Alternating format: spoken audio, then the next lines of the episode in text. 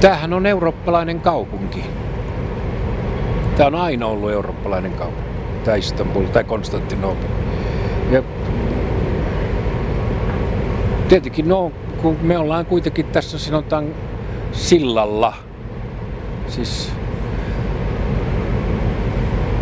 tämä Turkkihan on tavallaan niin kuin silta, että sieltä tulee, tuolta on aina tullut vaikutteita idästä tätä kautta Eurooppaista, taas eurooppalaiset vaikutukset tätä kautta sitten itä. Että, sit, no,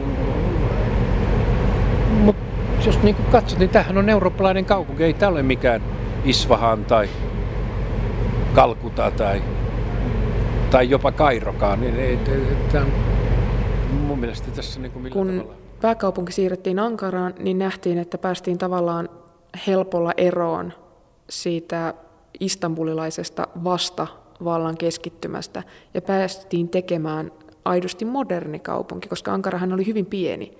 Eli sinne voitiin rakentaa modernit tiet ja modernit parlamenttitalot ja, ja tehdä uusi Turkki, minkä lisäksi Istanbulhan on maantieteellisesti aika lailla Turkin laidalla, joten nähtiin, että keskellä Anatoliaa oleva, oleva uusi pääkaupunki palvelisi myös Turkin tasavallan etuja paremmin.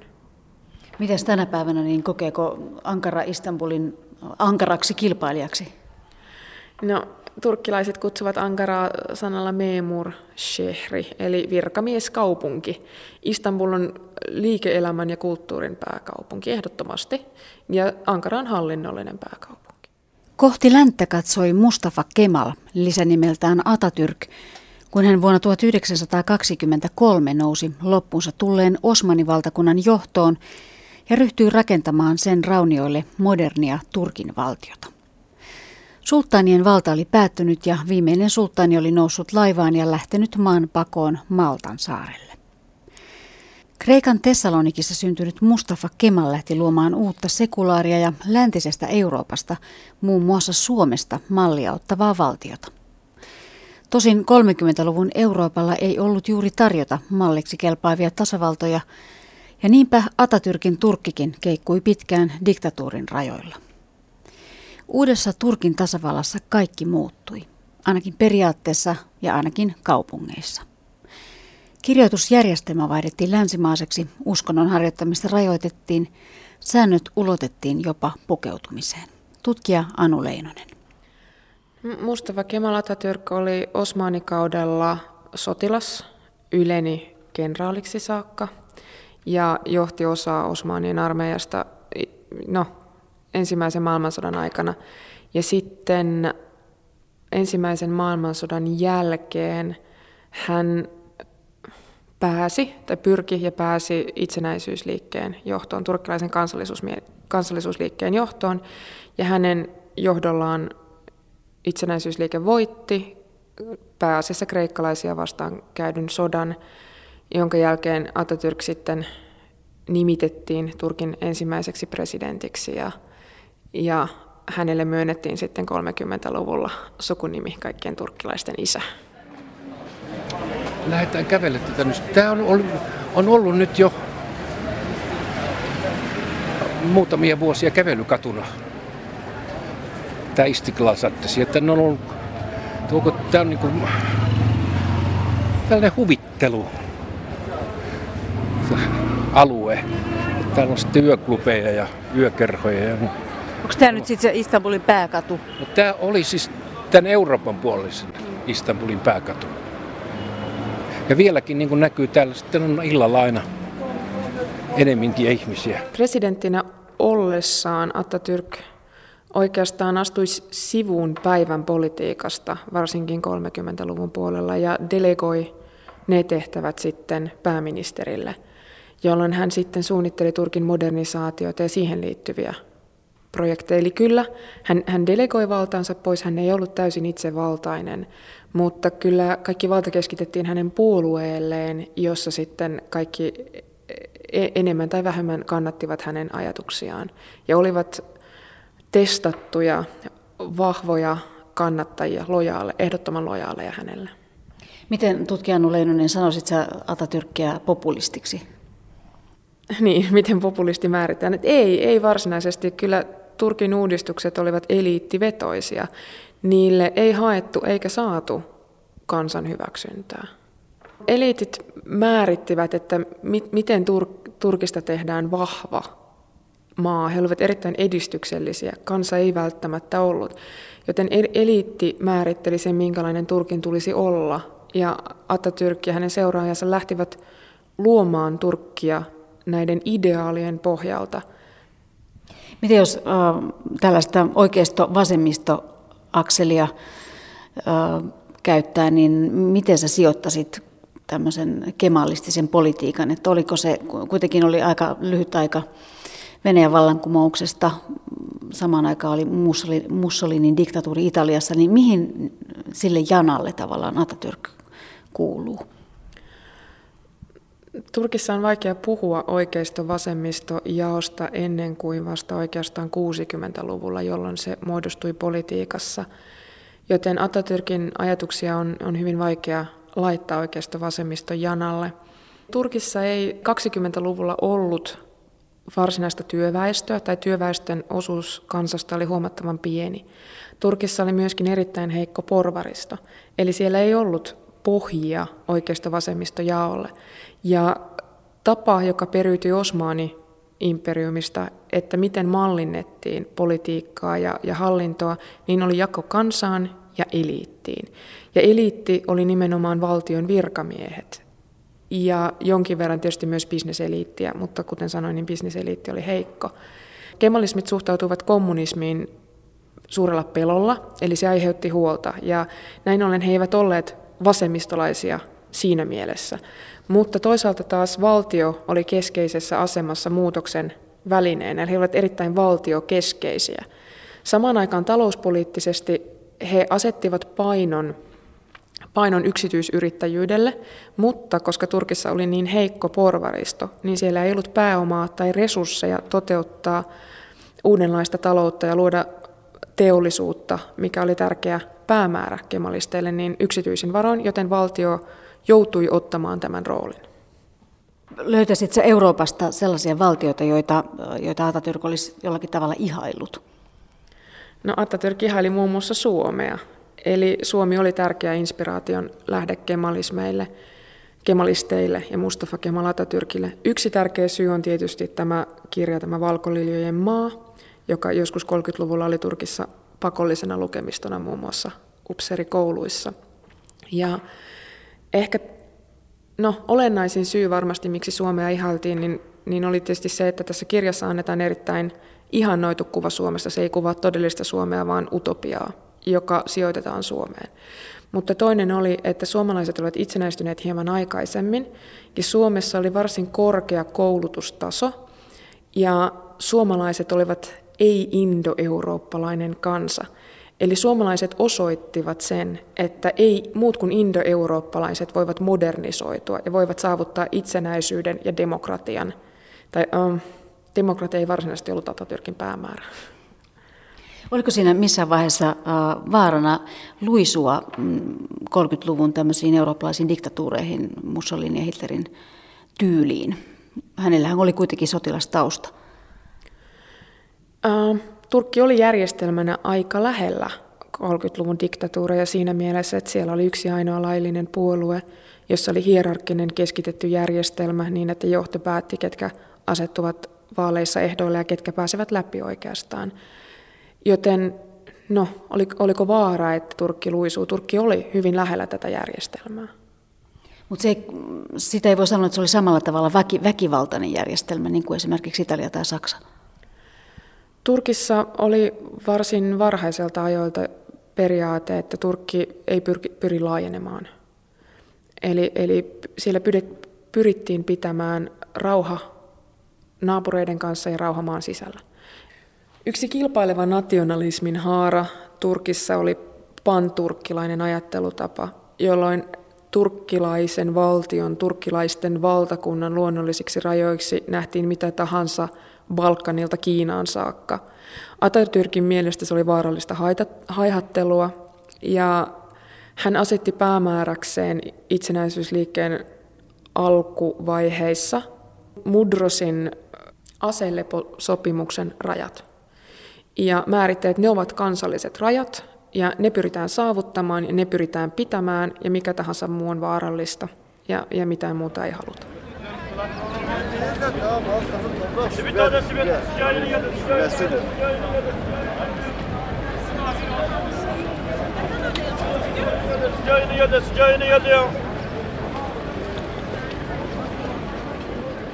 Atatürkin uudistusten jälkeen, niin miten paljon tällainen esimerkiksi turkkilainen katukuva muuttui? Ähm, Atatürkin uudistukset vaikutti todella merkittävästi Turkissa, Turkin imagoon ja, ja, ja kaupunkikuvaan. Eli Turkissa vaihdettiin pukeutumistyyli hyvin pitkälti, eli siellä luovuttiin fetsistä ja otettiin käyttöön länsimaalaistyyppinen hattu.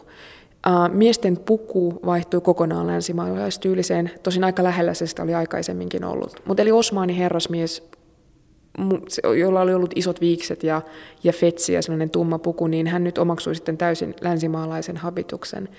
Eliittinaiset erityisesti ja muutenkin yleisesti kaupunkilaisnaiset omaksuivat länsimaalaisten tyylisen pukeutumisen. Eli kun katsoo 30-luvun kuvia turkkilaisista kaupungeista, niin ne ovat aika samanlaisia ne kuvat kuin mitä voisi olla muualtakin Euroopasta. Siellä on samanlaiset ratikat, samanlaiset rakennukset, musiikkityyli vaihtui, Tuolta ajalta on paljon kuvia tanssiaisista, jossa naiset saattavat olla myös olkapäät paljaina, aivan länsimaalaiseen tyyliin. Täytyy sitten vain ottaa huomioon, että, että tässä on valittu kuvauskohteet. Eli, eli modernia Turkkia on korostettu sillä, että on kuvattu tehtaita, on kuvattu rautateitä, on kuvattu pankkeja, on kuvattu tätä näitä länsimaalaisia hattuja käyttäviä herrasmiehiä. Maaseudulla hyvin vähän mikään on muuttunut. Eli, eli maaseudulla on eletty hyvin vanhakantaisesti pitkälle 50-luvulle ja kaikista syrjäisimmissä kylissä oikeastaan 80-luvulle saakka. Miten mun piti kysyä vielä tästä huivikäytöstä, että sä oot yliopistolla, niin tota, onko yliopistolla niin huivikielto? On. Mutta sitä kierretään monella tavalla. No ei sinne pääse huivin kanssa. Niiden täytyy, ne tytöt tulee siihen ovelle ja ne ottaa sen huivin pois ja pistää kassi ja sitten kun ne lähtee yliopistosta pois, niin ne taas pistää sen huivin päähän. Siellä on ihan muutama, joka käyttää perukkia. Viisi. Mutta mm, se huivi on pelkästään kielletty, mutta ei sitten näitä pitkiä, pitkiä päällystakkia, jotka kuuluu siihen sama, samaan uniformuun. Onko tämän kielon kanssa ollut mitään ongelmia sun kokemuksen mukaan? Ei, siinä sen. Se meni aika sujuvasti lävite sitten.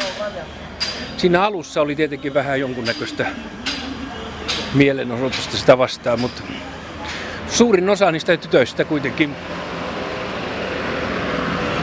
ja niin ottaa sen pois sen huivin ja sitten taas pistää päähän, kun ne lähtee pois.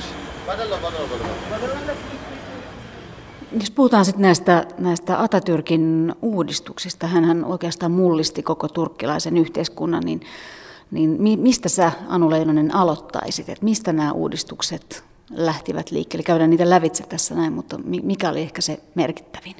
Kaksi tärkeintä kemalistista uudistusta olivat sekularismi ja nationalismi. Tai siis nämä ovat ismejä, sekularisaatio ja, ja kansallisvaltion luominen ja kansakunnan luominen.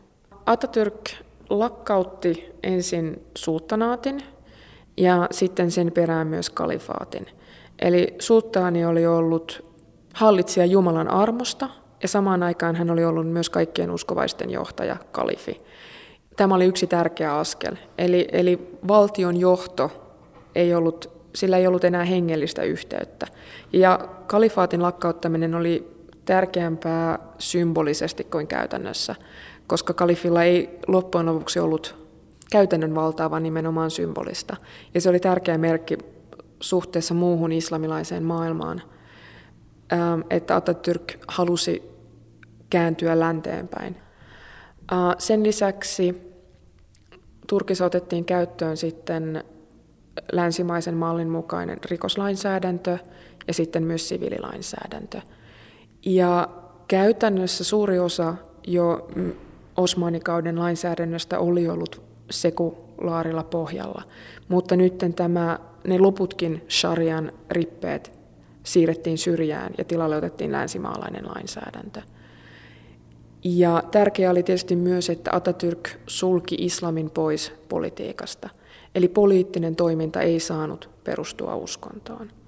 Ja kaiken tämän taustalla oli tietysti käsitys siitä, että uskonto on, erityisesti islam, on, no se on taikauskoista, edistyksen vastakohta, pitää ihmiset pimeällä keskiajalla. Se on estää sen, että Turkki voi saavuttaa paikkansa modernien, modernin sivilisaation piirissä tasa-arvoisena länsimaiden kanssa. Joten Atatürkin ja hänen seuraajiensa mielestä se oli suljettava pois, jotta voidaan saavuttaa rationaalisuus, jotta päätöksenteko ja politiikka voi perustua rationaalisuuteen, järkevään keskusteluun siitä, mikä on parhaaksi Turkille. Me täytyy, me täytyy saada tuosta piletti. Se on tuolta.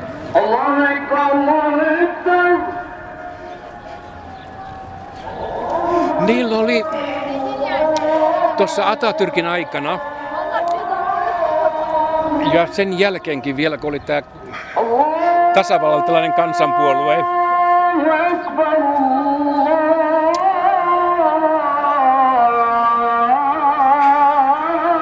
Oletko tottunut tähän? Kyllä, se nyt on viisi kertaa päivässä. Ne tuota, käänsi sen turkiksi tämän rukouskutsun. No ensinnäkin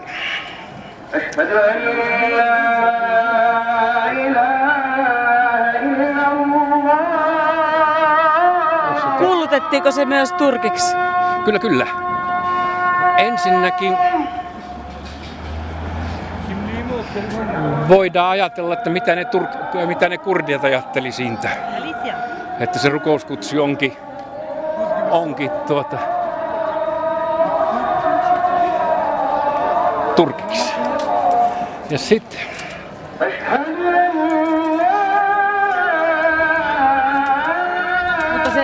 sanoma oli kuitenkin sama, että siihen Sama, ei lisätty sama. mitään Sama, sama. tasavaltalaisia ihanteita. Voidaanko se liput? onko sulla kolikoita? On. Mitä?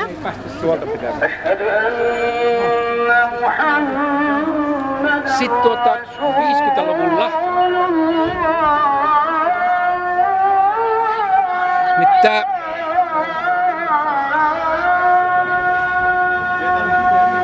hyväksyttiin laki, että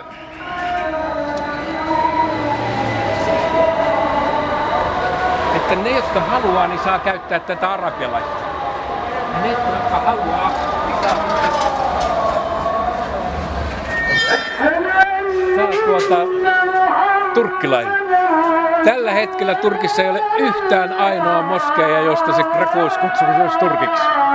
Kaikki vaihto heti, kun sai luvan. Äkkiseltään kaikki nämä toimet on hirveän radikaaleja. Miten kansa suhtautui tähän, että, että siltä kielletään uskonto, islam, islamin usko? Uh, uskonnon opetus kouluissa oli kielletty hyvin lyhkäisen aikaa 40-luvulla. Sitä ei kielletty silloin 20-luvulla eikä vielä 30-luvullakaan. Uh, täytyy ottaa huomioon, että kun Atatürk lähti toteuttamaan uudistuksia, noin 10 prosenttia kansasta oli lukutaitoisia. Loput heistä eivät käyneet koulua, joten uskonnonopetus kouluissa se ei koskenut suurinta osaa turkkilaisista. Mutta ylipäätään Atatürkin uudistukset ne olivat eliittivetoisia uudistuksia ja niihin ei kansalta haettu valtuutusta. Osa kansasta vastusti, osa epäilemättä kannatti ja pikkuhiljaa sitten, kun kemalismia propagoitiin valtion virallisena ideologiana ja turkkilaista nationalismia propagoitiin kaikkia kansalaisia yhdistävänä tekijänä, niin kyllä kemalismi aikaa myöten sai myös runsaasti suosiota, niin että 50-luvulla kemalistinen puolue, vaikkakaan ei ollut suurin puolue, niin kyllä se sai huomattavia kannatuslukuja. Mitä sä ihan tähän väliin niin arvioisit, että mm, olisiko Atatürk ajamassa Turkkia EU-hun tällä hetkellä? Vaikea sanoa mitään Atatürkin EU-mielipiteistä. siis sekä e, turkkilaiset EUn vastustajat että EUn kannattajathan vetovat Atatürkkiin. EUn kannattajat sanovat, että Atatürk varmasti kannattaisi EUta, koska se tarkoittaisi, että Turkin EU-jäsenyys tarkoittaisi sitä, että Turkki lopullisesti lunastaa paikkansa modernien sivilisaatioiden joukossa yhtenä länsimaista. Sen eurooppalaisuus saisi yleisen eurooppalaisen hyväksynnän. Sitten taas EUn vastustajat vetovat Atatürkkiin ja sanovat, että Turkin itsemääräämisoikeus ja Turkin valtion suojelu oli Atatürkille keskeistä. Ja EUn myötä Turkki pakotetaan nöyristelemään. Turkki ei voi liittyä tasa-arvoisena EU-hun, vaan sitä nöyryytetään, joten Atatürk ei olisi tähän suostunut. Ja myöskin vaikka Atatürk ihaili suuresti länsimaita ja länsimaiden saavutuksia, niin Atatürkin aikana, kun Turkia lähdettiin länsimaistamaan, ei odotettu, että länsimaat tukisivat tätä projektia mitenkään. Pikemminkin odotettiin, että länsimaat vastustaisivat sitä, koska länsimaat olivat kuitenkin lähes tuhonneet Osmaani-imperiumin, joten niitä ei pidetty ystävinä. Ennemmin ne nähtiin vihamielisinä. Tämä on niin jotenkin, mä en ymmärrä siis tätä rakennetta, että miten ne on niin kuin voinut katsoa noita, toikin on entisöity talo, ja sitten ne rakentaa ihan modernin tähän viereen, joka ei ole niin oikeastaan mitään tekemistä ton arkkitehtuurin kanssa, mikä on tuossa molemmin puolella. Mm. Tämä nyt ei ole niin räikeä, mutta tuolla edessäpäin on vielä paljon räikeämpiä. Jos palataan sitten takaisin näihin Atatürkin omiin aikoihin ja omiin teorioihin, niin hänen aikanaan lähti tämmöisiä äh, legendoja tai myyttejä esimerkiksi turkin kielestä, jota, jota levitettiin tällaisena kantakielenä. Minkälainen teoria se oli ja, ja mihin näillä teorioilla pyrittiin? Atatürkin aikana turkkilaiset kielitieteilijät loivat ajatuksen tai idean aurinkokieliteoria, jossa turkin kielen nähtiin olevan lähinnä sitä alkukieltä, josta kaikki modernin sivilisaation kielet tai käytännössä lähes kaikki maailmankielet olivat peräisin. Ja tämähän ei ollut kielitieteellisesti ollenkaan pätevä teoria, mutta sen pohjana toimivat, ö, toimi uudet löydöt, mitä Euroopassa oli 1800-luvun lopulla, 1900-luvun alussa tehty koskien turkkilaisia kieliä. Eli oli löydetty Orkhonin inskriptiot Etelä-Siperiasta ja oltiin onnistuttu kääntämään ne ja muutenkin todettu, että, että turkkilaisilla kielillä on pitkä ja kunniakas historia. Ja kun tämä sitten yhdistettiin siihen, että Euroopassa, jossa siis pääosa kansoista puhuu indoeurooppalaisia kieliä, esitettiin erittäin negatiivisia näkökulmia Turkista ja turk- turkkilaisia halveksittiin, niin No, Turkissa oli vahva tarve vastata tähän halveksuntaan, koska Turkissa seurattiin tarkkaan, mitä Euroopassa puhutaan ja mitä Euroopassa tapahtuu. Niin, niin tämän halveksunnan vastapainoksi kehitettiin kunniakas oma historia, jotta, jotta turkkilaiset voisivat lunastaa paikkansa historiassa. Ja koska Atatürkin aikana ei haluttu, pu, ei haluttu puhua Osmaanihistoriasta, se katsottiin, että se oli rappion kausi pitkälti, koska se ei sopinut yhteen kansallismielisen ideologian kanssa, niin sitten piti etsiä jostain kauempaa tämä historia, josta olla ylpeä, niin tämä aurinkokieliteoria liittyy läheisesti siihen. Jos puhutaan sitten hieman tuosta Atatürkin jälkeisestä ajasta, kun Atatürk kuoli, niin hän ei mitenkään itsekään tätä henkilökulttia estellyt, että jo hänen aikana ilmeisesti oli tämmöinen voimakas yhteen johtajaan keskittyvä tota, patsaiden ja, ja muiden tämmöinen synty. Niin mitä, se sitten, mitä tapahtui kuoleman jälkeen, minkälaisiin mittoihin tämä henkilökultti nousi? Atatürk on edelleen erittäin keskeinen Turkissa ja kyllähän tilanne on jonkin verran vaihdellut. Tästä on erilaisia tulkintoja, että miten, miten on päädytty sellaiseen tilanteeseen, että vielä, vielä 2000-luvun puolella Atatürkkiä lähes palvotaan Turkissa – Yksi tulkinta on se, että monipuoluejärjestelmässä Atatürkin, tai siis ei Atatürkin, vaan nimenomaan hänen seuraajansa Ismet Inönyn poliittiset vastustajat korottivat Atatürkin puolijumalan asemaan, koska silloin kun hän on maan ikuinen johtaja, jolla ei ole vertaa, kukaan muu ei voi nousta tähän asemaan. Kukaan hengissä oleva johtaja ei voi saada sitä samaa auktoriteettia, jolloin tietysti Ismet Inönyn ei voi olla ikuinen johtaja ja häntä vastaan voi politiikassa kamppailla helpommin. Mutta toisaalta voidaan sitten myöskin nähdä, että kyllä kemalistitkin sitten aktiivisesti propagoivat Atatürkin merkittävää asemaa. En, en ole itse asunut Turkissa tietenkään kuvasta 90-luvulla, niin vaikea sanoa, miten se on mennyt siihen asti, mutta olen kuullut tarinoita, että 70-luvulla Atatürkin merkitys oli jo jossain määrin vähenemässä.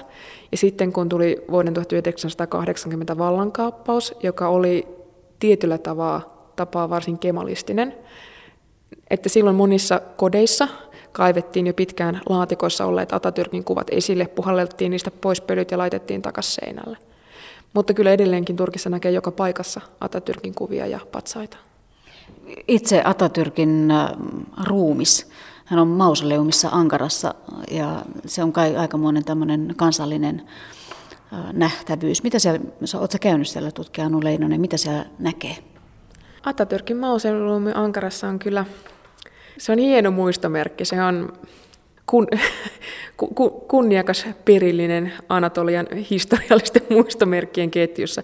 Se on mahtava, mahtava mausoleumi niin kuin kooltaan, näöltään, alueeltaan, joka sitten yhdistää perinteistä anatolialaista, ehkä jopa heettiläistä arkkitehtuuria sitten moderniin massiiviseen arkkitehtuuriin. Siellä on kuulemma sisällä myös lemmikki koira täytettynä ynnä muuta tämmöistä tilpehööriä. Pyjaman muistan nähneeni lemmikkikoiraa en.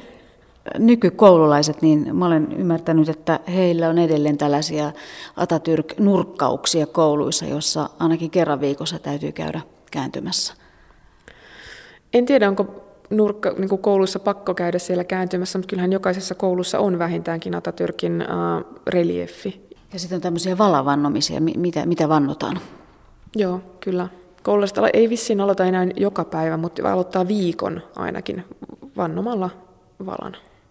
Miten sä sanoisit, että vieläkö tämä Atatürkin poliittinen perintö, niin voiko se hyvin?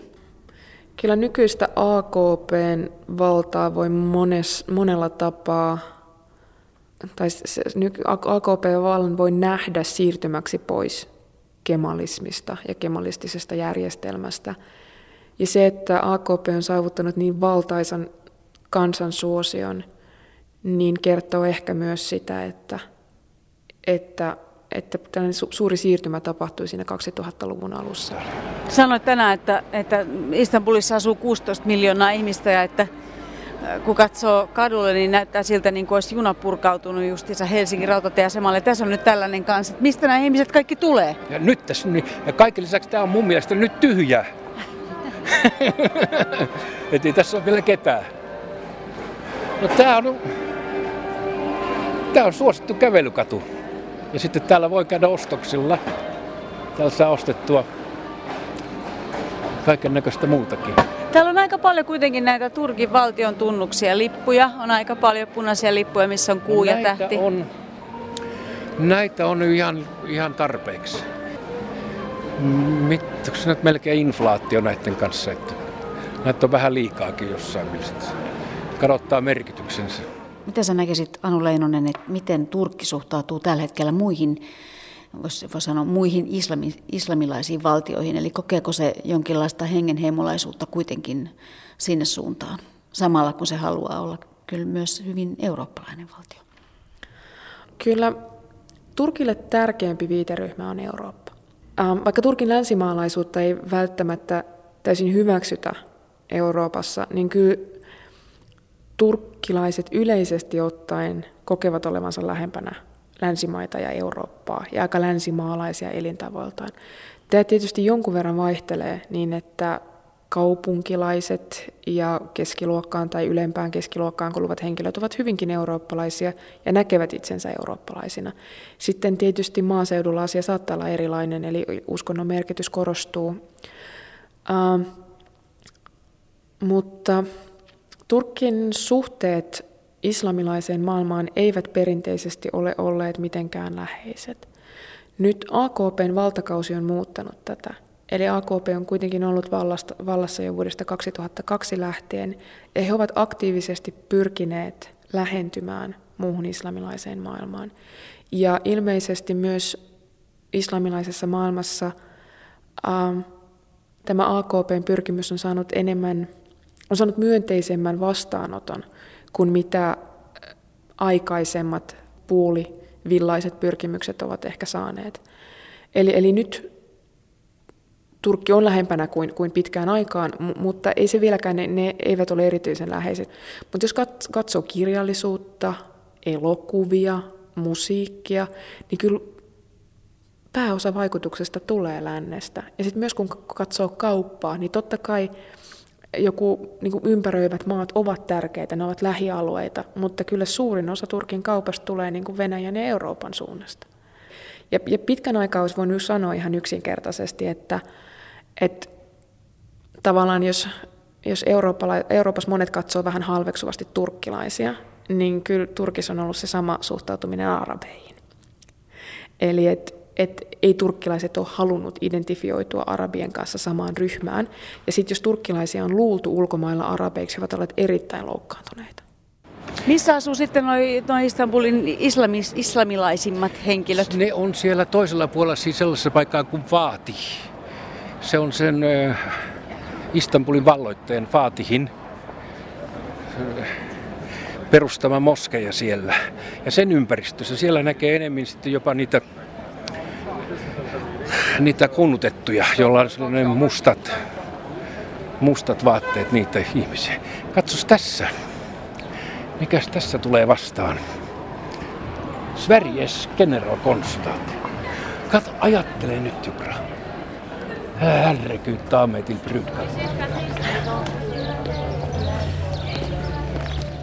Jään Esko Naskalin kanssa kurkkimaan sisään suuren rautaportin raoista Istanbulin Istiklal Shaddesilla. Seuraavana päivänä tapaan talossa sijaitsevan Ruotsin tiedeinstituutin johtajan Elisabeth Ösaldan. Kuinka ihmeessä Ruotsilla on valtava tontti keskellä Istanbulin pääkadun vilinää? Sweden was a big power in Europe in those days. And um, this was um, some decades after Sweden has had lost important Uh, Kun Ruotsi vuonna 1709 Pultavalla oli hävinnyt suuren pohjan sodan Venäjää vastaan, Karle 12 eli viisi vuotta maanpaossa silloisessa Osmanivaltakunnassa. Ruotsin ja Osmanien suhteet olivat tuohon aikaan läheiset, sillä niillä oli yhteinen vihollinen Venäjä.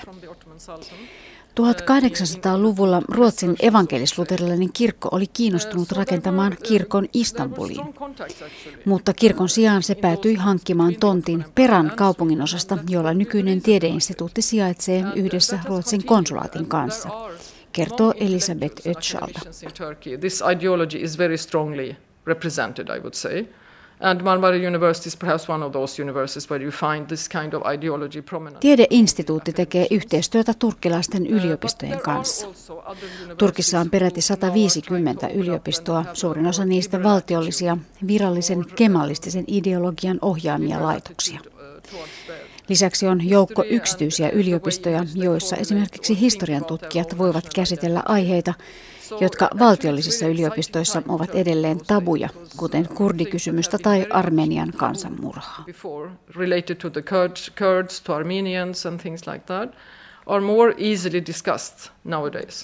Yleinen ilmapiiri Turkissa tuntuu olevan luottavainen entistä parempaan tulevaisuuteen.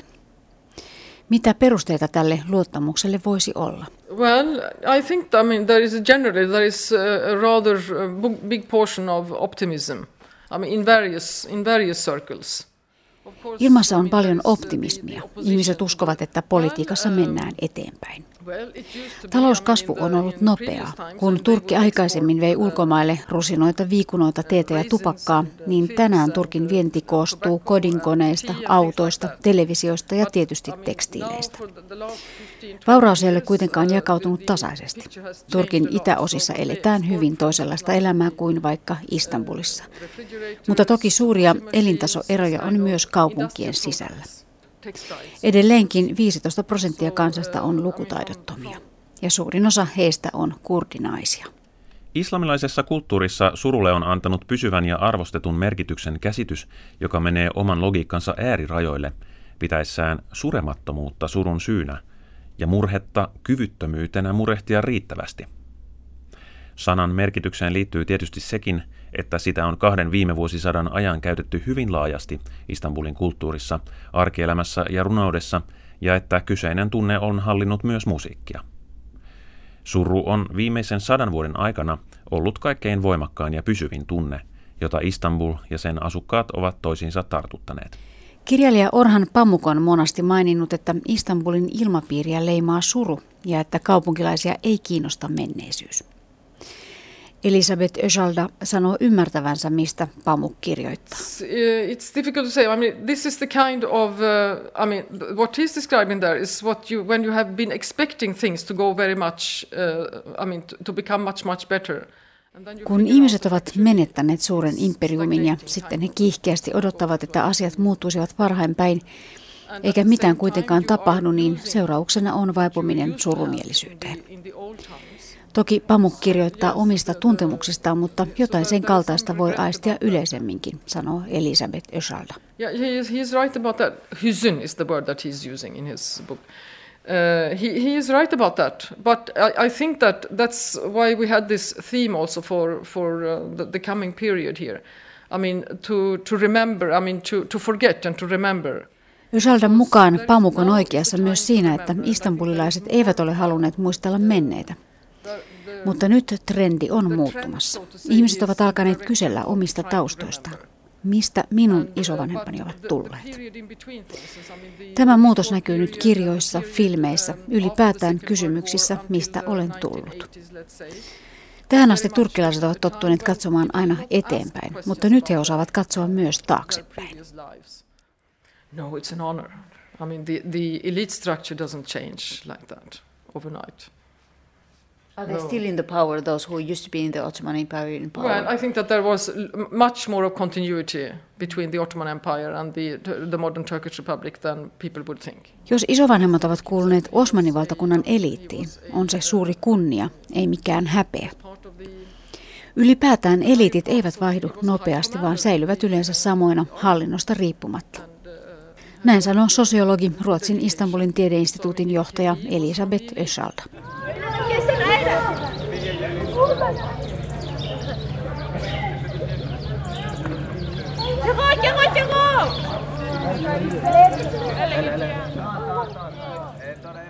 Paljon eurooppalaisia on nostanut täältä, täältä noita asuntoja, kun katsoo tätä asuntokantaa. Ja tietenkin tänne näitä on paljon korjattu, mutta vielä, vielä riittää korjaamista. Tämä on niin eurooppalainen. Eurooppalaiset on asunut täällä, italialaisia alun perin genovalaiset ja niin kuin eurooppalainen kauppapaikka. Tässä on, kato sitten tämä, tämä tuota, paikka, joka on ollut näiden tanssivien dervissien, dervissien tuota, päämaja, luostari. Ja tässä on vieläkin, niillä on esityksiä tässä onko se nykyisin täällä enemmän tämmöinen vähän kulttuurinen se ilmiö? Se niin. on ihan show. Se on niin kuin, siinä ei enää sitten loppujen lopuksi mitään tekemi, paljon tekemistä sen koko varsinaisen mystisen kokemuksen kannalta. Meillä ei ole kuule mitään kiirettä. Tässä se kirjakauppahan meidän niin, täytyisi niin, löytää. Se on se. ihan heti. Se on hyvä. Se on tota...